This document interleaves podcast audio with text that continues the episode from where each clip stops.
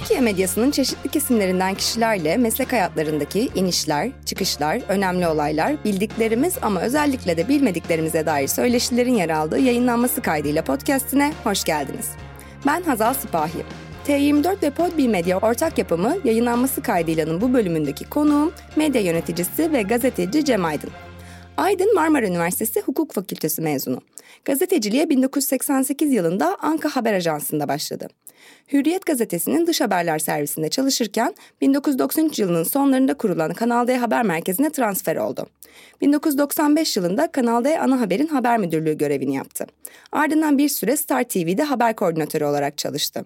1996 yılında kuruluşunda yer aldığı NTV'nin 2000 yılında genel müdürü oldu. 2013 yılındaki istifasına kadar Doğuş Yayın Grubu'nun genel müdürlüğünü yaptı. Ardından sosyal medya analiz şirketi Somera'yı kurdu. Gezi direnişi kapağı nedeniyle yayın hayatına son verilen NTV Tarih Dergisi'nin ekibinin bir araya gelerek çıkardığı Hashtag Tarih Dergisi'nin imtiyaz sahibiydi. 2020'nin son günlerinde yayın hayatına başlayan video içerik platformu Gay'nin genel müdürlüğünü üstlenen Cem Aydın güncel olarak Gay'nin danışmanlığını yapıyor. Şu anda Podbi stüdyosundayız. Hoş geldiniz Cem Bey. Nasılsınız? Hoş bulduk. Çok iyiyim. Siz nasılsınız? İyiyim ben de. Çok teşekkür ederim. 18 yaşından beri çalışıyorsunuz. Yani son 35 yıldır dersem dinleyicilerimiz de yaşınızı hesaplayabilir. 15'te bir güzel oldu. Evet.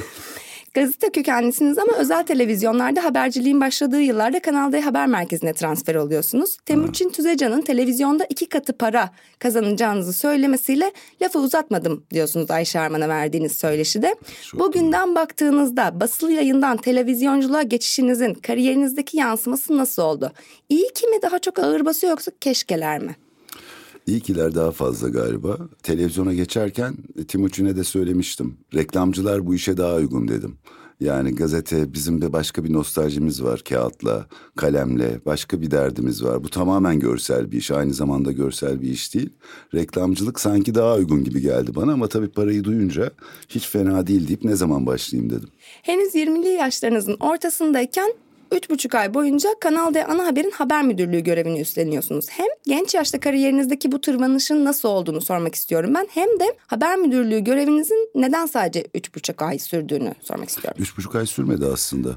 Yanlış hatırlıyorum belki de ama daha uzun sürdü gibi geliyor bana ya da zordu belki o dönem. Şöyle oldu. İbrahim Altınsay genel müdürdü. Çeşitli haber koordinatörleri transfer ediliyordu o sıra. Sonra o dedi ki ya Cem Aydın yapıyor zaten işlerin bir kısmını. Dolayısıyla bu adamın maaşını arttıralım. Bu adamı yönetici yapalım dedi. Ben öyle yönetici oldum. Yani dış haberlerdeydim. Sonra haber müdürü oldum. Sonra haber koordinatörü oldum. Ee, bir süre öyle gitti. Uğur Dündar ve ekibi gelene kadar yani Kanal D'nin kuruluşu ve ikinci kuruluşu. O sırada haber yöneticisiydim. Anladım. Haber müdürlüğü kısmı üç buçuk ay diye okudum. Ben... Olabilir. Sonra haber koordinatörü oldum çünkü. Daha Aa. yani yükseldim orada. Oradan da Star TV'ye geçiş yapıyorsunuz. Oradan Star TV'ye değil, oradan Yeni Yüzyıl'ın haber müdürlüğüne transfer oldum. Okey, bu yazmıyordu internette. internette bu yoktu. Ee, bir yıl kadar Yeni Yüzyıl'da çalıştım. Çok zevkli yıllardı o da. Ondan sonra tekrar televizyona döndüm. Televizyonu özlemiştim çünkü almıştım tadını bir defa. Onun tadı aldıktan sonra anında haberi yayınlamak kadar zevkli bir şey yok. Gazetede bekliyorsunuz. Ertesi gün heyecanı olabilir ama televizyonda anında yayındasınız. Peki Kanal D ile yollar niye ayrılmıştı? Sonra Star TV'ye transferiniz nasıl oldu yeni yüzyıldan? Kanal D ile yollar Aydın Özdalga geldi Uğur Dündar ekibiyle beraber. Tatlı insanlar ama haberciliğe bakış açımız farklı. Rating haberciliğinin çok revaçta olduğu bir dönemdiydi. Ben de haberciliğe biraz daha sorumluluk olarak bakıyordum açıkçası. Sadece eğlence o amaçla haber yapmayalım. Eğlence zaten başka yerlerde var. Haberde bilgiyi doğru vermemiz lazım. Haberdeki efektleri çok abartmamamız lazım. Sırf dikkat çekmek için habercilik yapmamamız lazım gibi kendime göre kurallarım vardı. O kurallarla Aydın Özdalgın'ınkiler çakışıyordu. Dolayısıyla yeni yüzyılda da benim e, arkadaşlarım orada yönetime geçmişti. Oradan davet geldi. Oraya gittim. Yeni Yüzyıl'dan Star'a geçişimde Ardan Zentürk Star'a geçti. Ondan sonra Cem Uzan patrondu. Hatta ben Cem Uzan'la çalışamam dedim. Sonra Cem Uzan benimle görüştü. Beni ikna ettiler ve Star TV'ye geçtim. İkna süreci nasıldı? İkna süreci haberlere karışmayacağız şeklinde oldu. Ben de karışmamanız lazım zaten. Yani haberin değeri orada çünkü. Seyirci de bunu bilecek kadar akıllı. E, dolayısıyla sizin kendi faaliyetlerinizle habercilik işini karıştırmamamız lazım dedim. O da kabul etti. Peki verilen kabul bu etmiş söz göründü. Tutuldu tutulmadı. Mu? Tutulmadı. Peki kuruluşunda NTV NTV'ye geçişinizin nedeni de bu sözlerin tutulmaması mı yoksa oradan gelen davet mi? Çünkü kısa bir süre Oradan sonra gelen davet. Cavit O- Çağlar'ın sahibi olduğu Nuri Çolakoğlu'nun da genel yayın yönetmenliğini üstlendiği NTV'nin kuruluşunda yer alıyorsunuz. Yollar nasıl kesişiyor? Şöyle Star TV'ye Ufuk Güldemir gelecekti. Ufuk Güldemir de çok zeki ve parlaktı o dönem yaptığı işlerle. Fakat kendi ekibi vardı. Ben de orada haber koordinatörüydüm. Ferhat Borata beni tavsiye etmiş Nuri Çolakoğlu ve Tayfun Ertan'a. Benle görüştüler. Haber kanalı kuruluyor deyince ben çok heyecanlandım. Ondan sonra o zaman da kimse yani birçok kişi olmaz bu iş diye bakıyordu. Ben olur diye bakanlardaydım. Onlar da benim olur diye bakışımı sevdiler herhalde. Ve ben de işin içinde oldum. Haber merkezinin kuruluşunda bulundum. Peki Türkiye'nin ilk haber kanalının kuruluşunda yer almak nasıldı? Yani Nasıl bir hazırlık gerektiriyordu bu? Heyecanlı. Önümüzde çok fazla örnek yoktu. Bir CNN International vardı. Bir de New York One diye bir yerel New York kanalı vardı. Onlara baktık. Biraz onlardan esinlendik. Nuri abi BBC kökenlidir. Tayfun Ertan da öyle. Hepsinin bir karışımı oldu. BBC, New York One ve CNN International'ın karışımı bir kanal çıktı ortaya. Haber merkezinde de çok iyi bir ekip oluşturduk o dönem. Çok heyecanlıydık ya. Çok ya bir de o zamanlar gazetecilik yapılabiliyordu. Haber yapabiliyorduk yani. Sonra NTV 1999 yılında Doğuş Holding'e satılıyor. 2000 yılında ise Nuri Çolakoğlu NTV'den ayrılıyor. NTV'nin genel yayın yönetmenliğine siz geliyorsunuz. NTV'nin genel müdürlüğünü yaptığınız 2000-2006 yılları arasında NTV'nin bir haber kanalı olmaktan uzaklaşıp farklı türlerdeki yayınlara da yöneldiğine dair hem eleştiriler var hem de olumlu yorumlar var. Türkiye'nin ilk haber kanalı olarak yola çıkan NTV'nin yayın çizgisindeki bu değişimin nedeni neydi? Yayın çizgisinde çok büyük bir değişim olmadı. Saat başı haberleri her zaman devam ettik. Ee, zaten üç tane kural vardı. Birincisi hiçbir efekt haberin önüne geçmesin. İkincisi önemli bir olay olduğu zaman herkes bizi izlesin. Ya yani ilk biz orada olalım. Ve hakikaten bütün detaylarıyla haberi aktaralım. NTV'nin değeri depremde anlaşıldı. O bizim eski reyting haberciliğinde insanlar aradıklarını bulamadılar. Yani yakınları depremin altında kalmış bir şekilde e, haber almaya çalışıyorlar. Biz orada yardım hattı bile oluşturduk, iletişim hattı oluşturduk. İstanbul'da yardım etmek isteyen kişiler doğru yerlere yardımlarını ulaştırabilsin diye. Dolayısıyla NTV'nin böyle bir sosyal sorumluluk tarafı vardı. Yani kamu yayıncılığı derdimiz vardı açıkçası. Faydalı olalım gibi bir dert vardı bizde. Onun dışında da e, haber dışında ne verecektik? Lifestyle programlar, eğlence, sanat, kültür. NTV'ye yakışan başka işler koyduk. Daha sonra siyaset ve bize konjüktürün gerektirdiği işlere de girdik. Yorum farkı diye bir şey yapmıştık mesela. Mehmet Barlas, Emre Kongar iki farklı görüşü anlatıyordu. Dört kadın diye bir şey yaptık. Dört, dört farklı hayattan kadın, güncel kadın problemlerini tartışıyorlardı. Ya bunlar bence NTV'ye kazandırdı, e, çizgisini değiştirtmedi. NTV'deki görevinizi 2006 yılında Görkem Yaşayan'a devrediyorsunuz ve Doğuş Yayın Grubu'nun genel müdürü olarak yola devam ediyorsunuz. Bu geçiş sürecini anlatır mısınız? Bu değişiklikle hangi sorumlulukları devretmiş, hangi sorumlulukları almış oldunuz? Ve NTV'nin yayın akışındaki rolünüz değişti mi? Yani belirleyici Çok fazla rolünüz. değişmedi. Zaten çekirdek bir ekip olarak her şeye bakıyorduk açıkçası. Fakat çok fazla yayın vardı. Televizyon kanalları, dergiler, radyo frekansları. Radyo frekansları da karşımıza çıktı. Yani biz yoksa radyoculukta deneyimliyiz bir iddiamız olmadı. Fakat iki frekans geldi. Frekanslardan bir tanesine zaten haber yayıncılığı yapıyoruz diye haber radyosu yaptık. NTV Radyo oldu. Diğerini ne yapacağımızı bilemedik. Kendi dinlemek istediğimiz müzikleri çalalım dedik. Radyo Eksen öyle doğdu. Dolayısıyla ya bizim için biraz da kolaydı aslında yaptığımız işler o dönem. Sevdiğimiz işleri yapıyorduk. Ya biz ne dinleriz, biz ne izleriz. Böyle bir lüks olabilir mi? Bir de karşında para veriyorlardı. Tabii bir de işte CNBC'ye vesaire falan evet, filan evet, da çok var. zevkliydi. Doğuş Yayın Grubu'nun bünyesinde CNBC kanalı var. Gündüz kuşağında bir dönem ekonomi programları ve haberleri gördüğümüz CNBC'de pek çok yabancı dizi ve film orijinal dilinde altyazıyla yayınlandı. CNBC'ye bugün yabancı dizi izleyen bir kuşağın zamanındaki favori kanallarından. Sizce CNBC'ye izleyicide ne gibi bir alışkanlık ve beklenti oluşturdu? CNBC şöyle bir zevkli bir zamandı bizim açımızdan. Sevdiğimiz işleri yayınlıyorduk. Herkes soruyordu nasıl seçiyorsunuz falan diye. Kendimiz ne izlersek onları seçiyorduk. Ee, bunun da bir karşılığı oldu. Hatta bir röportajında Cannes ödül alan bir yönetmen arkadaşımız CNBC filmleriyle büyüdüm ben gibi bir açıklama yapmış. Çok hoşuma gitti yani. Demek ki birilerine dokunmuşuz. Altyazı vermemiz herkesin ilgisini çekiyordu. Aslında altyazı vermemiz tamamen ekonomikti. Yani seslendirme maliyetli bir iş olduğu için havalı duruyordu ama biz altyazıyı tercih etme nedenimiz aslında ekonomiydi. Ama bir yandan da orijinal ses tabii ki hiçbir şeyin yerini tutmuyor. Onu tam soracaktım. Orijinal hmm, tabii sesçi ki, misinizdir tabii ki. diye. Orijinal sesçiyim. Derginin de yani CNBC'ye derginin de bir önce olduğunu söyleyebilir miyiz? Bugün pek çok mecra var. Dizi analizlerinin yapıldığı, tanıtımlarının yapıldığı. CNBC pazarlama, CNBC dergi pazarlamada hakikaten 40 bin falan satıyordu. Yani çok ciddi rakamlara ulaştı. Çok güzel bir dergiydi. Karşılığını gördük onun da fazlasıyla. Peki mesela o zamanlarda kendi izlediklerimizi yayınlıyorduk diyorsunuz. E, çok izlediğiniz, beğendiğiniz ama CNBC için alamadığınız, getiremediğiniz dizi olmuş muydu? CNBC için alamadığımız bir dizi olmadı çünkü rekabette çok o zaman avantajlıydık. Aslında yayıncılıkta şöyledir e, dış alımlarda önce Pay TV yayınlar sonra açık kanallara çıkar. CNBC yarı açık bir kanal olmasına rağmen biz o şeyi kırmıştık. Yani Pay TV'yiz biz bizim izleyicimiz zaten Pay TV izleyicisi demiştik ve bir şekilde istediğimiz her diziyi alıyorduk açıkçası. O zaman Dijitürk de daha tam palazlanmamıştı. Rekabette biraz yalnız başımızdaydık ve onun avantajlarını kullandık.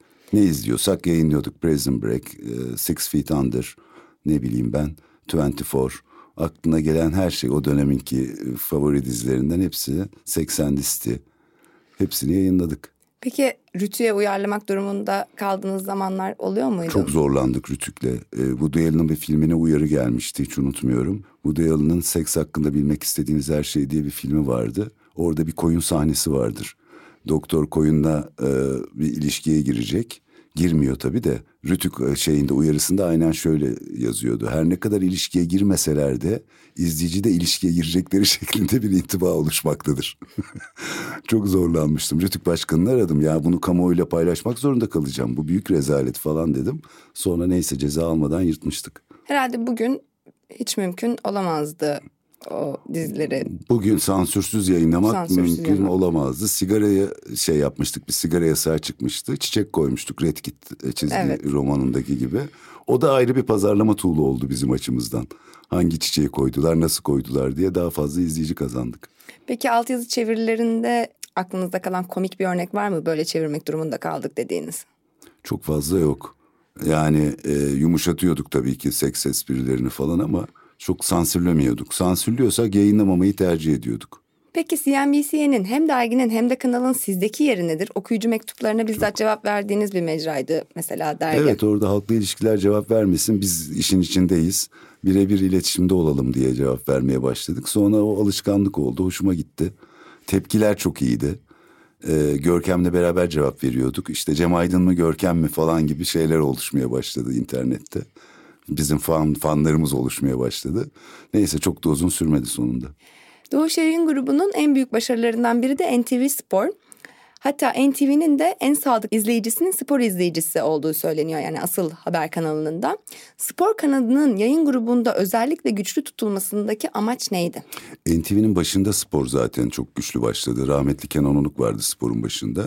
Ondan sonra sevgili Fuat Akdağ çok iyi götürdü ve çok iyi bir ekip toparladı spor yayıncılığında daha temiz, ne bileyim daha bilgiye odaklı bir e, yayıncılık serüvenine girdik ve bunun da karşılığını gördük açıkçası. Ama spor yayıncıları pahalı içeriklerdir. Spor içeriği pahalı bir içerik. Dolayısıyla herhalde benden sonra e, Doğuş Yayın Grubu'na devam etmek istemedi. Bir zamanlar işte Formula 1'i izliyoruz. Evet, NBA, Formula NBA'yi 1. izliyoruz. Basketbol yayınları. Peki mesela bir denge gözetmeye çalışılıyor muydu her yerde sporda çalışıldığı Allah'tan, gibi? Sporda Allah'tan öyle bir denge.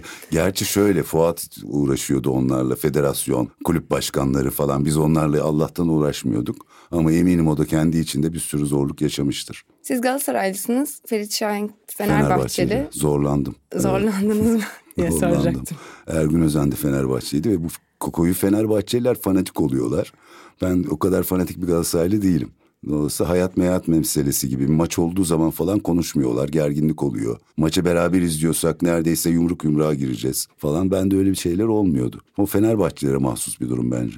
Peki spor yayınlarında artık böyle yorumcuların ya da bu konudaki işte spor yazarlarının vesaire de sürekli bir taraf haline geldiği ve takımları temsil etmeye başladığı e, bir süreç de olmuştu. Bu yayınlara da yansıdı mı NTV Spor'un yayınlarına? Valla dediğim gibi biz çok fazla e, oradaki dengelerle uğraşmıyorduk artık. O kadar fazla uğraşacağımız iş vardı ki Fuat uğraşıyordu onlarla. Ama spor yayıncılığında yine özgürdük. Yani Fuat'a şunu yap. Yani Ferit Şahin Fenerbahçeli olmasına rağmen zannetmiyorum ki hiçbir zaman Fuat'ı açıp da şunu yayınlamayın Galatasaray aleyhine şöyle bir şey yapın falan demedi. Demezdi. Dememiştir. Peki biraz zevkli olmayan kısımlara gireceğim şimdi. Girin. İktidar tarafından Doğuş grubunun yayınlarından özellikle de NTV'ye müdahale ne zaman ve nasıl iyiden iyiye hissedilir olmaya başladı? Valla tarihi tam hatırlamıyorum. Fakat bir akşam bir telefon geldi bana. Bakan arıyordu. İsmini vermeme gerek yok. Çünkü bu zihniyet önemli buradaki kişinin adı değil. Dedi ki NTV izliyor musunuz dedi. Ben de hemen açtım. İzliyorum Sayın Bakanım dedim. Fakat KC çıksın diye bekliyorum. Bilmeyenler için söyleyelim. KC banttaki, banttaki kimin olduğu konuşanın ona KC diyoruz. Neyse çıktı. Aa AK Parti milletvekili. Ondan sonra sayın milletvekili sizin partinizden dedim. Dedi ki özellikle bunu çıkardınız değil mi dedi. Yani bizi en kötü temsil eden milletvekilini çıkarmışsınız dedi. Eyvah dedim ben. Tabii sayın bakanım anladım dedim. Arkadaşlarla paylaşacağım deyip hemen patronu aradım. Kaçta e, Ferit Bey buluşabiliriz? NTV satmayı önerdim. Yönetilemez bu dedim. O da dedi ki NTV satamam babamın vasiyeti var. Ama sen zaten Star eğlence kanalı istiyordun. İşte Star TV'yi alacağız falan diyerek benim istifamı geciktirdi. Anladım. Yani aslında bu 2010-11'lere falan Aynen denk gelmiş öyle. oluyor. Aynen öyle. 5N Birkim Medyada Sansür ve Otosansür Hikayeleri kitabının yazarı 2002-2011 yılları arasında da NTV'de çalışmış olan Mustafa Alp Dağıstanlı Taraf Gazetesi'ne verdiği söyleşide şöyle diyor. Sanırım 2008'di. Bir gün Cem'le Aydın parantez içerisinde odasında muhabbet ediyoruz. Akif Beki arıyor. Beki'nin ne dediğini bilmiyorum ama Cem şunu söylüyordu. Zaten hükümet yanlısı yayın yapıyoruz. Artık neredeyse babam bile izlemiyor bizi. Sadece tarafsız görünmeye çalışıyoruz. Tarafsız görünmemiz sizin daha çok işinize yarar. Ne olur bunu anlayın. O dönemde iktidarın direktiflerini Akif Beki mi size iletiyordu? Kim kime iletiyordu? Nasıl bir iletişim söz konusuydu? Valla birden fazla ileten vardı. Kraldan çok kralcılar vardı. Mustafa Alp orada biraz kendi kahramanlık hikayesini yazmış. Aslında öyle gelişmedi olay. Bir de odamda not alacağını bilseydim ona göre konuşurdum. Akif Beki aradı hakikaten. Babam bile izlemeyecek neredeyse. Bağımsız gazeteciliğe sizin de ihtiyacınız var dedim. Yoksa yani biz zaten sizin yanınızdayız. Hadi bakalım falan gibi öyle bir demecim olmadı. Hayatımın hiçbir döneminde olmadı. Onun için istifa ettim zaten. Bülent Arınç'ın manevi kızı olarak da bilinen NTV yöneticilerinden Nermin Yurter'in NTV ve hükümet arasındaki kırmızı hat olduğu söyleniyor. Nermin Yurter'i de böylesi iktidar taleplerini iletmek için e, telefonlar açar mıydı? Onun da yok, müdahaleleri de, olur muydu? Yok Nermin çok iyi bir gazeteciydi Ankara'da. Çok iyi bir muhabirdi. İstediği soruyu sorabilirdi. E, kimseden çekinmezdi ve ona rağmen de sevilirdi. Yani güzel bir denge tutturmuştu orada. Onu evet haber yöneticiliği olması konusunda ben ikna ettim. Çok da işimize yaradı. Şu anda da o yürütüyor NTV bildiğim kadarıyla. Gayet de başarılı yürütüyor. Ondan doğrudan gelen bir talep olmadı. O da direndi. Yani çok zor bir şey yapmaya çalıştık aslında. Ben onu bir röportajımda mı bir açıklamada söylemiştim galiba. E, dengesiz bir zemin üstünde denge tutturmaya çalışıyorsunuz. Dengesizliklerin arasında denge ha, bravo, arayışı. Bravo. Birkaç yerde hem orada, hem orada patronun menfaatlerini kollamak zorundasınız. Hem yayıncılık yapmak zorundasınız. İzleyiciye karşı bir sorumluluğunuz var. Yani kolay bir iş değil. Bir yandan da bir baskı var üstünüzde. Artık kendimiz bile düşünmeye başlamıştık. Bundan rahatsız olurlar mı olmazlar mı? Acaba buradan telefon gelir mi? Mesela Fethullah olayları olduğu zaman biz inanmamıştık Fethullah Gülen'e bu arada. Herkes kalmış ama biz kalmamıştık. Hanefi Avcı'yı yayına çıkartmak için Ferit Bey'in uçağa binmesini beklemiştik. Ruşen Çakır'ın programına çıkmıştı. Ki patrona direkt telefon gelmesin diye ki gelmişti tabii ki yani gelmemesi mümkün değil. Kendimizce böyle hem patronu koruyalım hem yayıncılığı yapalım gibi işte o dengesizlikler içindeki denge arayışımız oydu. Bir süre sonra iktidar medya ve sermaye ilişkisinde olup biteni içselleştirip aslında dolaylı ya da direkt bir yönlendirme olmaksızın insanda bir otosansür süreci başlayıp böyle bir kararlar alınıyor mu? Diye. Kararlar alınmaktan öte tutuklaşıyorsunuz. Yani aslına bakarsanız şöyle özetleyeyim. Aslında AK Parti hükümeti sonucundan faydalandı. Medya daha önceden yolundan sapmıştı. Yani daha önceden başka fa ya işin sorunu sermaye yapısından kaynaklanıyor. Patron başka faaliyetlerde bulunuyor. O faaliyetler mesela bankacılık, mesela otomotiv sektörü gibi. Dolayısıyla iktidara doğrudan bağımlı olduğunuz alanlar çıkıyor ortaya. Doğuş grubu bunu kendi menfaati için hiç kullanmadı ama zayıf noktaları vardı. İşte bankam var. Bankan dünyanın parasını kazanıyor. Sen medyasın. Kendi ayaklarının üstünde durmaya çalışıyorsun. E, bankaya karşı yapılan bir şey doğ doğrudan sizi de ilgilendiriyor. Dolayısıyla evet daha dikkatli olmak zorundasınız. Çok zor yıllardı açıkçası. Şimdi düşünüyorum da nasıl atlatmışız. Peki iktidarla ters düşmemek adına işte mesela e, bankanın kaderinin bir bakanın iki dudağı arasında olduğu durumlarda e, Ferit Şahengin sizden ne gibi istekleri olurdu? Belli istekleri olmuş muydu? Ya Ferit Şahin yani medyayı kendi faaliyetleri için hiç kullanmadı. Yani ben tanık olmadım bunu. Yani Cem şu bizim düşmanımız, şu bizim dostumuz, şunu lehine ya da aleyhine haber yapalım dediği hiçbir zaman olmadı. Fakat o kadar büyük bir gruptuk ki kırılgandık. E, Ferit Şahin de doğal olarak dikkat etmek zorunda. 25 e, bin çalışan var. Aileleriyle hesaplayın çok ciddi bir rakam ediyor. Dolayısıyla o kadar alanda faaliyet gösterirken medya evet çok tatlı, çok da güzel işler yapıyorduk ama bir anda diğer faaliyetlerin önüne bir engel olarak çıkabilirdi. Biz de bu durumda evet kendimize göre mekanizmalar geliştirdik. Kimi doğru, kimi yanlış. Doğuş Yayın Grubu 2010 yılında Türkiye dışından önemli isimlerin de yer aldığı yeni medya konferansını düzenliyor. Bu konferansta Ferit Şahin yeni medya düzeninin daha şeffaf bir dünya vaat ettiğinin altını çiziyor. Yine aynı günlerde de yayın ilkelerinin grubun kanallarında yayınlanmaya başladığını görüyoruz. Bu gibi adımlar iktidarın baskılarına karşı bir direniş miydi? Bravo. Yoksa günün sonunda bir belki direniş biraz... kendimizi Hı. kurtarmak içindi. Yani o BBC yayın ilkelerinden aldık yayın ilkelerimizin çoğunu. Ama bize adapte ettik. Bunu ilan edelim dedik ki biz neye bağlıyız neye bağlı değiliz anlaşılsın. Hatta ben Ankara'ya gittim. Nermin'le beraber gittik Ankara'ya. Mücahit Bey vardı yine başbakan danışmanlarından. Ona derdimizi anlattık. Bağımsız medya sizin de ihtiyacınız var hukuk gibi. Yani herkesin ihtiyacı var buna. Biz de bunu yapmaya çalışıyoruz dedik. O da dedi ki evet dedi gayet iyi anlıyorum sizi. Altına imza atarım ama başbakan sizle aynı fikirde değil dedi. Yani dolayısıyla medyayı tamamen kendi istedikleri doğrultuda yönlendirmek istediler. Ve işte sonuç bugünkü sonuç yani. Havuz medyası dediğimiz medya oluştu. Peki burada mesela yayın ilkileri yayınlanırken bir güven tazeleme ihtiyacı da var mıydı? Güven tazeleme değil ne yaptığımızı bilelim. E, neyin peşinde olduğumuzu seyirciyle de paylaşalım. Kendime not, hatırlatma gibi. Kendime not, çalışanlara hepimize not. Ondan sonra ve izleyiciye ya biz samimiyiz. Bizim böyle bir yayıncılık derdimiz varı anlatmaktı. 2011 seçimlerine doğru giderken 15 Mayıs'ta ülke çapında gerçekleşen sansüre karşı yürüyüş NTV ekranında kendi kısa ve indirgemeci bir çerçeveden ancak yer bulabiliyor. E, Banu Güven'in Leyla Zan'a röportajına müdahale ediliyor. Seçimin hemen öncesinde de yine Banu Güven, Can Dündar ve Ruşen Çakır gibi isimlerin programları yayından kaldırılıyor ve kanalla yolları ayrılıyor. Çiğdem Anat ve Mirgün Cabas arka plana alınıyor. Habercilik anlamında düşündüğümüzde aslında NTV'nin bu isimlerle vedalaşması ya da bu isimleri e, kamera arkasına alması ya da birazcık daha başka konumlara alması aslında kendi topuğuna sıkmak gibi bir şey.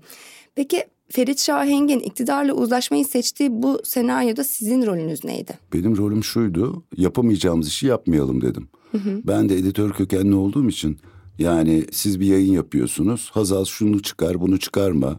Böyle yap, böyle yapma demek çok ağır bir şey benim açımdan da öyle. Dolayısıyla bütün tartışma programlarını, siyasete dokunabilecek programları kaldırdık ortadan yöneticilik yapabilen arkadaşları, Mirgün Çiğdem gibi arkadaşları yöneticilik pozisyonlarına getirdik. Ruşen Çakır, Can Dündar onlar zaten e, kendini ispat etmiş gazeteciler. Onlarla yollarımızı ayırdık. Yani NTV'yi bir şekilde rahatsız etmeyecek, kimseye dokunmayacak bir hale getirdik. Belgesel yayınlayalım, düz haber verelim hale getirdik. Ben Star TV'ye yoğunlaştım. Hı hı.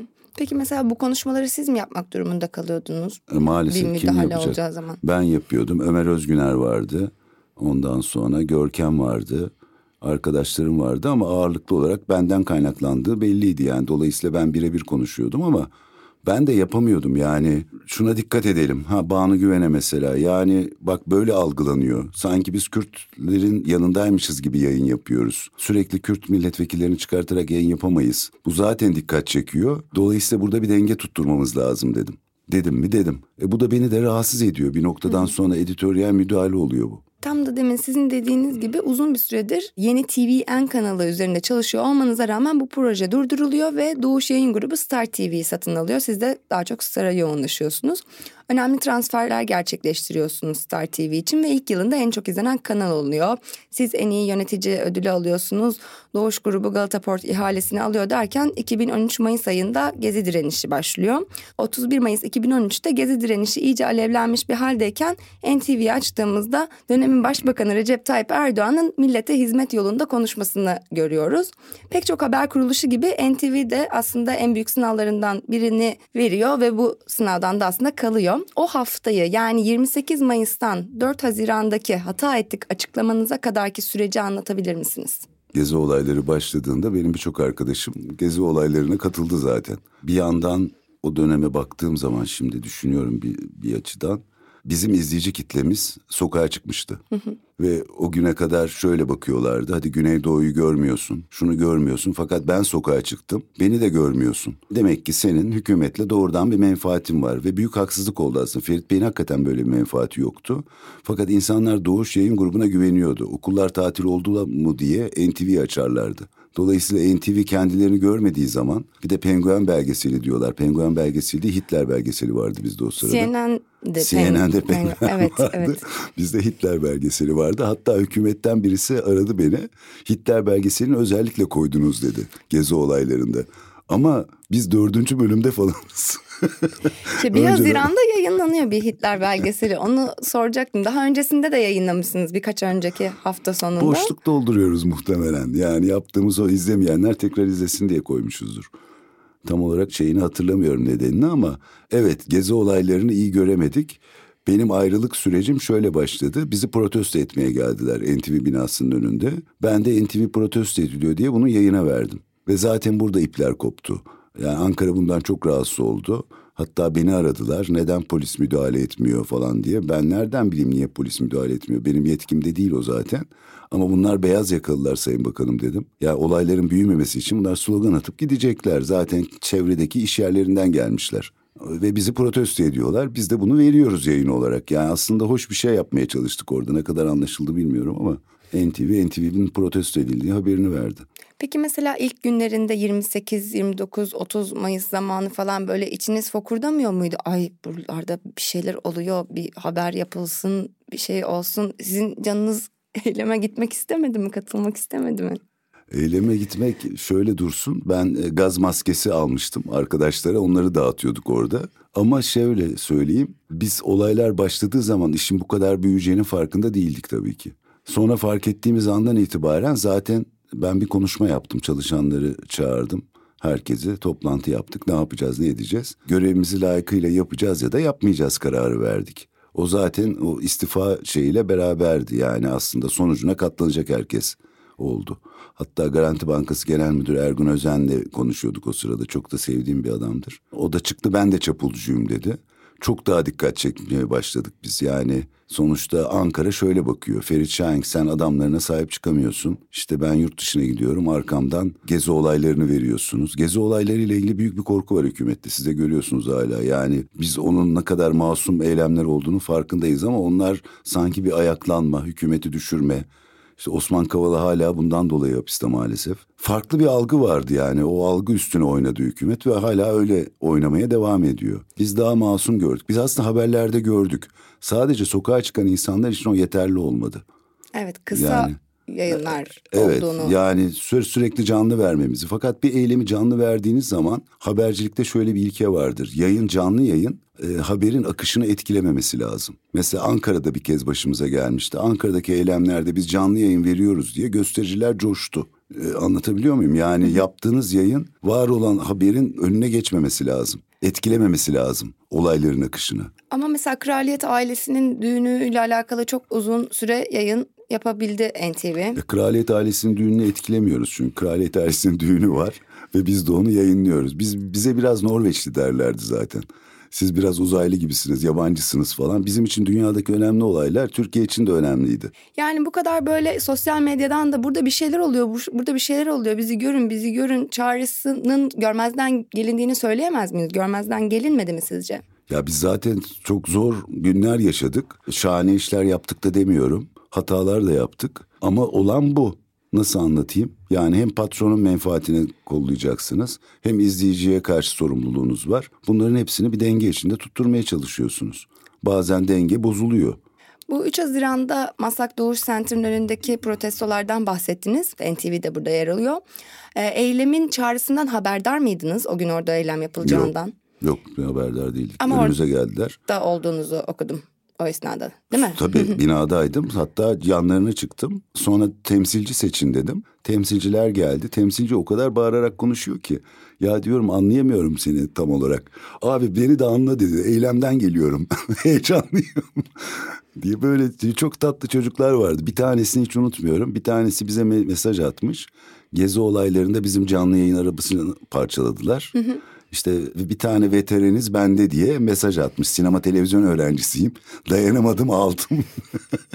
Hayırlı işler için kullan diye biz de geri mesaj attık. Peki mesela o gün o 3 Haziran'da camdan bakıyorsunuz ve size işte satılmış medya diye bağıran, kağıt para sallayan, yaptıklarınız ve yapmadıklarınızı protesto eden bir kitle var. Ne hissediyorsunuz? Nasıl hissediyorsunuz? Bir onlara zarar gelmesin bir de bize zarar gelmesin diye bakıyorum açıkçası. Çünkü gergin bir ortam var. Onlar da çok heyecanlılar ve bir şey tutturmuş durumdalar. E biz de kendi adımıza kendimize göre görevimizi yapmaya çalışıyoruz sınırlar çerçevesinde. Orada da yine denge diyeceğim ama artık sıkıldım bu kelimeden. ama yine bir denge tutturmaya çalıştık. Yönetimin yaptığı toplantının ardından çalışanlara 4 Haziran'da yaptığınız açıklama şöyle. Yaşanan son gelişmelerin tüm medyayı olduğu gibi NTV çalışanlarını üzdüğünün de farkındayım. Eleştiriler büyük oranda haklıdır. Bunu herhangi bir nedenle değil vicdanımla söylüyorum. Mesleki sorumluluğumuz açısından bize düşen olanı olduğu gibi vermektir. Dengesizlikler içinde denge arayışı tüm medyayı olduğu gibi bizi de etkiledi. İzleyicilerimiz ihanete uğramış gibi hissetti. Bu konuda onları haksız bulmak mümkün değil. İnsanlar haber almak istediklerinde bunu bizden almalıdır. Çünkü aksi takdirde büyük bir bilgi kirliliği yaşandığını görüyoruz. NTV toplumun bütün kesimlerinin hassasiyetini ve evrensel habercilik ilkelerini gözeterek haber kanalları arasındaki öncülüğünü sürdürecektir. Bu bizim izleyicimizle olan güven ilişkimizi tazelemek için bize bir fırsattır. Her zamanki gibi işimizi en iyi şekilde yapacağız diyorsunuz. Bugün bu açıklamanızı nasıl okuyorsunuz? Mesela işte orada... Siyasetçi gibi konuşmuşum. İzleyicilerimiz ihanete uğramış hissetti. Bu konuda haklılar değil de bu konuda onları haksız bulmak mümkün değil gibi. İşte politikacı gibi konuşmuş. Kelimeler seçmişsiniz. haklılar diyece haksız bulmak mümkün değil. Evet aynı şeyi söylüyorum aslında. Açıklamanızdan birkaç gün sonra Erdoğan Tunus ziyaretinden dönüyor ve söylediği şeylerden bir tanesi de bir bankanın genel müdürü çıkıp da eğer bu vandalizmin yanında olduğunu söylüyorsa onlar karşısında bizi bulacaklardır diyor. 13 Haziran'da da izne çıktığınız söyleniyor. Ardından 14 Haziran'da istifanız duyuluyor. Açıklamanızdan istifanıza kadarki süreci anlatır mısınız? 4 Haziran, 12 Haziran akşamı Çok hızlı hatırlamaya çalışıyorum. Ee, Ergun Özen'di işte o demin bahsettiğim kişi. Dünya tatlısı. Ondan sonra ben de çapulcuyum gibi bir açıklama yaptı. Ferit Şahenk doğal olarak olayları anlamaya çalışıyor. Tepkiye nasıl karşılık vereceğini bilemiyor. İki tane çok güvendiği adam, biri Ergun Özen, biri Cem Aydın. İstenmeyen adam durumunda. Ergun Özen de ben de istifalarımızı veriyoruz. Ferit Şahen'in cebinde olsun. Ankara ile görüştüğü zaman istediğini kullansın diye. Tabii ki ben orada biraz daha öne çıkıyorum. Çünkü bizde bizim için yol bitti. Habercilik yapamıyoruz artık. Ergun Özen bankacı yaptığımız işte çok bir ilgisi yok. Dolayısıyla zaten bankayı ve medyayı koyduğunuz zaman total cirodaki yerleri açısından Doğuş grubunda karşılaştırılamaz. Dolayısıyla birinin gitmesi gerekiyordu. O da bendim. Yani bir kurban kurban gibi değil ya severek ayrıldım aslında. Yani yapıl yani yol bitti. Yapabileceğim iş yoktu artık daha fazla. Daha önce ayrılmam gerekiyordu. Kendimi oyaladım, kandırdım. 1402'ler gibi eski. İşte bu kaleyi boş bırakmayalım falan gibi düşüncelere kapılıyorsunuz aslında kale male kalmamış ortada. Siz hala bir şey koruyorsunuz ama aslında yapmayın. Bir yandan da koruduk. Çok da haksızlık etmeyelim kendimize. İyi Peki, yaptığımız çok iş oldu yani. Peki istifa mektubu vererek kıdem tazminatınızdan vazgeçmiş Yok, mi oldunuz? Hayır hayır tamamen tazminatımı alarak istifa mektubu falan vermedim. İstifa ayrılacağımı söyledim. Ferit Şahink'le sarılarak ayrıldık. Tazminatımı verdiler bana ve yüklü bir paraydı o da benim için. Ondan sonra o sayede yaşadım zaten bugüne kadar. Anladım. Doğuş Yayın grubundan ayrıldıktan sonra yani genel müdürlük görevinizden ayrıldıktan sonra bu grupta herhangi bir göreve devam ettiniz mi ya da bir rotasyon söz konusu oldu mu? Yok bir göreve devam etmedim. Rotasyonda olmadı.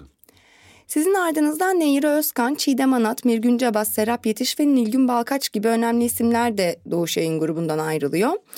Ee, Çiğdem Akat Medya Radar'dan Alev Gürsoy Cimine 2013 yılında verdiği söyleşide şöyle diyor. Benim tanıdığım Ferit Şahenk ömrünü doldurdu. Ferit Şahenk sermayesini kaybetmemek, ayakta kalabilmek için başka bir kimliğe büründü. Anad'ın bu ifadesine katılıyor musunuz? Beraber çalıştığınız yıllar boyunca Ferit Şahenk'te siz nasıl bir dönüşüm gözlemlediniz? Siz nasıl dönüştünüz? Çiğdem Anlat'ın bu, bu sözlerine katılmıyorum. Doğuş grubu bitmiştir falan değil hala da devam ediyor gördüğümüz bildiğimiz üzerine. Haklı olarak sermaye bir tepkisini dile getiriyor orada Çiğdem. Ama ben Ferit Şahink'le çok yakın oldum. Son derece düzgün ve naif bir adamdır. Aslında haberciliğe müdahale etmek falan gibi bir derdi de yoktur. Bilmediği bir alandı bu onun içinde. Nasıl söyleyeyim size? Hakikaten hükümet devlet ayrımı vardı o zaman ve Ferit Şahink bunun çok farkında değildi. Ankara'dan gelen bir telefon hakikaten hepimizi başka bir şekilde alarmize edebiliyordu. E, sermayede dediğim gibi 25 bin çalışanı var. Onlara karşı sorumlu. Tam olarak Cem Aydın ya da ekibi arkadaşları bir haber yapmışlar da bundan dolayı Doğuş grubu sıkıştırılıyor. Patron da buna karşı aslında ne yapacağını tam da bilemedi. Yani bilememezlikten kaynaklandı bütün bunlar. Ya mesela Ayhan Bey bütün siyasilerle arası iyiydi. Hepsine yardım edermiş zamanında. Fakat hiçbirisine yakın olmamış. Hiçbiriyle yakın durmamış. Bu bir ustalık yani o başka bir şey. Ha Hazal e, siz ya da ben yapabilir miydik? Çok emin değilim yapabileceğimizden. İnsan yaşamadan bilemez. yaşamadan bilemez ama ya yapmayacaksınız o işi hiçbir şekilde. Ee, bir yandan çıkması da çok zor. Doğuş grubunun ticari faaliyetlerinden çıkması gibi bir durum yani. Niye çıksın? İstifanızın ardından sosyal medya analiz şirketi Somera'yı kuruyorsunuz ve kapatılan NTV Tarih ekibiyle beraber Yola Tarih dergisine devam ediyorsunuz. Dergi 2015'te son sayısını yapacağını duyuruyor ancak daha sonra Kafa grubuna satılıyor. 2020 yılında yeni... Satılmıyor, veriyoruz, sat, satılmıyor. Yani, Aa öyle tabii, mi? Tabii, para falan almadık oradan. E, hatta borçların hepsini ben üstlendim. Sırf Tarih dergisi yaşasın diye. Devam etsin diye. Devam etsin diye böyle bir şey duyduk. Hala da devam ediyor. Ediyor. Gürsel Göncü yapıyor, çok da başarılı. Evet. 2020 yılında Gain'in kuruluş çalışmalarına dek televizyonculuktan uzaksınız. Bu dönemde ne yaptınız diye soracaktım aslında. 2015-2020 arası. Aylak aylak dolaştım, havaya baktım. İşte Somaya ile biraz ilgilendim ama mühendisler yapıyordu oradaki işi de çoğunlukla. Aşık oldum işte, evlendim tekrar. Ondan sonra böyle boş bir dönem, bir boşluğa düşüyorsunuz. Çok çalışan insanların bir anda ben meşguliyetle tedavi derdim bizim çalışmamıza. Ondan sonra bir anda boşa düşüyorsunuz. Yapacak iş yok. İşin kötüsü beni üzen Cüneyt Özdemir mi söylemişti onu? Mesleğimizi kaybettik. O çok ağrıma gitti. Yani hakikaten mesleği kaybetmek çünkü yanlış yatırım gibi. Ben avukatlık yapmamışım, gazetecilik yapmaya çalışmışım hayat boyu. Sonra bir noktada diyorlar ki siz marangozsunuz diyelim ki biz artık tahtayla ilgimiz yok plastiğe geçtik diyorlar falan. Yani öyle ağır bir şeydi benim için. Boş yıllar. Peki neden Geyin'le beraber dönüyorsunuz? Yani Geyin'in tohumları nasıl atılıyor? Ekran dünyasına dönüşünüzün Geyin'le olmasının sebebi ne? Size içinizde neyi harekete geçirdi Geyin? Ya Gözde Akpınar beni çok etkiledi. Patron, Geyin'in patronu. Onun vizyonu çok etkiledi. E, heyecanlandım. Bize iş vermezler diye bakıyordum bir daha. Gözde Hanım bizi işe çağırınca bir heyecanlandık. Bağımsız sermaye medyaya giriyor ve bizi çağırıyorlar. Hadi bakalım yeni bir macera. Neler yapabiliriz burada bir onu görmek istedik açıkçası. Ve çok heyecanlandım. Fakat çok uzun sürmedi game maceramda. Bir yıl kadar sürdü. Evet genel müdürlük koltuğundan ayrılıp danışman oluyorsunuz. Neden? Stent taktılar bana. Kalbe giden damarlardan biri yüzde yetmiş tıkanmıştı. Hı hı. Ve altı ay gibi Geçmiş çok kısa teşekkür ederim. Çok kısa bir sürede kurduk e, gayini ve üzerimizde müthiş bir baskı vardı. Hem içeriği doğru yapmamız lazım hem herkes bize bakıyor. Örnek olsun, örnek olabilecek bir yani bir hava deliği daha açabiliriz belki medyada diye baktık açıkçası. Çok yüklendim bir de çok sağlıklı yaşayan bir insan değilim ben alkol, sigara falan filan hepsi olduğu için damarlarımda tıkanmış. Doktor da dedi ki eskisi gibi çalışamazsın dedi. E, ben de yarı emekli böyle danışman tam ne olduğu belli değil. bir pozisyona danışan danışıyor, danışmayan danışmıyor böyle bir pozisyona geçtim. Tam olarak danışman ne yapıyor Gain'de? Danışman ne yapıyor? Ee, ıvır zıvır işlerle ilgili arkadaşların çözemediği sorunlarla ilgili yorumda bulunuyor. Haftada iki gün gidiyorum zaten. Gözde Hanım'la bir mesaimiz oluyor. Neyi ne yapalım, nasıl yapalım? Yeni bir şeylerde neler var? Onlara bakalım. Hem yurt dışı ilişkiler hem yurt içindeki yapımcılar bunlardaki network'ümden faydalanıyor Gain. Yayın yayın hayatına başladığında mobil formatından dolayı yerli QB gibi yorumlar yapılıyor. QB örneği başarısız oluyor çünkü kapanıyor QB. Buna rağmen başlangıçta aynı modelle çıkmasının nedeni neydi Gain'in? Yani böyle aynı bir örnek var. Aynı modelle çıkmadık aslında. Aynı modelle onlar Hollywood dizilerini aynı kalitede daha kısa yapmak üzerine yola çıktılar. Biz kısa içerik üzerine yola çıktık. Kısa içerik ne demek? Sizin telefonda tüketebildiğiniz, işte kuyrukta beklerken, tuvalete gittiğiniz zaman falan yani ben ne izleyeyim diye baktığınız zaman içerikler oluşturalım. Yani YouTube'dan daha kaliteli içerikler oluşturursak bunun bir karşılığı var diye düşündük. Başlangıçta da vardı. Bir milyonun üstünde insan telefonunu application'a indirdi. Fakat paralı olduğu zaman Türkiye'de insanlar kaliteli içeriğe para vermek konusunda biraz cimriler açıkçası. Bir yandan da haksız bulmuyorum. Netflix var, şimdi yeni platformlar var. Hepsine ne kadar para ayıracağım? 30-30-30 topladığın zaman aylık ciddi bir para ediyor. Özellikle öğrenciler için zor. Dolayısıyla biz ne zaman paralı yaptık onu iyi iletişimli yapamadık bence. Çünkü zannettiler ki biz tamamen paralı olduk. Halbuki Mirgün'ün haberleri ücretsiz, programlar, belgeseller ücretsiz. Sadece diziler ve filmler ve bazı özel içerikler, orijinal içerikler, orijinal içerikler e, ücretliydi. Fakat burada e, Türkiye engeline takıldık açıkçası. Yani e, ilk ücretli olduğu dönemde... Ücretsizken e, bir milyonun üstünde bir buçuk milyon kişi application olarak indirdi. Türkiye'de reklam karşılığı olsa bunu yani reklamlar bu kadar ucuz olmasa zaten reklamla kendini döndürebilirdi Gain. Ama reklam dünyasında biliyorsunuz Potbee'de yaşıyor sorunları. Ee, ücretli hale geldiğinde yayınların bazıları Gain'de e, ücret politikası da yüksek bulunuyor. Yani o dönem işte evet. Blue TV, Netflix vesaire bu gibi e, video platformlarının abonelik ücretleri daha düşükken aylık Gain daha yüksek bir fiyatla giriş yapıyor. Bu sizce nasıl bir karardı? Gözde Hanım'ın kararıydı. Bana da mantıksız gelmedi. Çünkü bir milyon kişi sizi çok ucuza izleyeceğine 100-150 bin kişi hakkını vererek izlediği zaman daha makul bir rakama ulaşıyordunuz.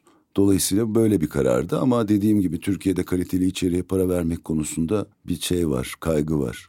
Peki Gain'de habercilik anlamında nasıl bir yayın çizgisi izlemeye çalışıyorsunuz? Valla Mirgün yönetiyor haberleri çok da iyi yapıyor. Mümkün olduğunca objektif, tarafsız olduğu gibi aslında olması gereken gibi bir iş yapıyor. Çok farkında değil insanlar. Tavsiye ederim izlemelerini. Son sorum aslında son soru değil de bir oyun gibi. 2011 yılında Ali Eyüpoğlu'na verdiğiniz söyleşte size 10 tane isim söylüyor Ali Eyüpoğlu. Siz de o isimlerin size ne çağrıştırdıklarını hmm. söylüyorsunuz. Ben 10 yıl sonra yine aynı isimleri size sormak istiyorum ve ne çağrıştırdıklarını duymak istiyorum. Sonra da 10 yıl önceki cevabınızı siz söyledikten sonra ben okuyacağım yine. Ee, ilk ismi söyleyeceğim. Siz de bana ne çağrıştırdığını söyleyin. Sonra ben de 10 yıl önce ne çağrıştırdığını size söyleyeyim. Ferit Şahenk. Patron, e, dost. 10 yıl önce Türkiye'nin ve bizim şansımız demişsiniz. Yağcılık yapmış. Mehmet Yakup Yılmaz. Dost.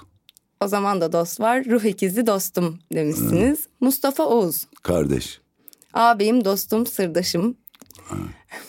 Rasim Ozan Kütahyalı. Ay, ay. Niye bu? O isim niye var? Ne alakası var demişsiniz o zamandan. Hakikaten. Banu Güven. Ee, çok iyi bir insandır. Çok severim. O zaman da sevgi demişsiniz. Müjde Ar. Müjde Ar saygı, yetenek. Zekanın dayanılmaz çekiciliği Aynen. şahane kadın. Vay güzel demişim. Sezen Aksu. O Ozan, büyük Ozan. Kraliçeye saygı, benzersiz Kraliçesi, ve gerçek benzer. demişsiniz. Çok doğru. Can Dündar. O da çok değerli bir adam. Güçlü kalem, iyi yazar demişsiniz. Aynen. Erman Yerdelen. Yani iyi adam. Abimiz yol arkadaşım demişsiniz. En büyük değişiklik burada olmuş sanırım. evet öyle olmadığını gördüm çünkü. Rıdvan Dilmen. Rıdvan Dilmen e, o da çok usta bir futbol yorumcusu. En zeki futbol adamı, usta yorumcu demişsiniz o zaman da. Çok evet. çok teşekkür ediyorum ben bugün teşekkür ederim olduğunuz için. için. Umarım keyifli olmuştur. Keyifli oldu. Çok çok teşekkür ben ediyorum. Ben teşekkür ediyorum. Bir sonraki bölümde buluşmak üzere.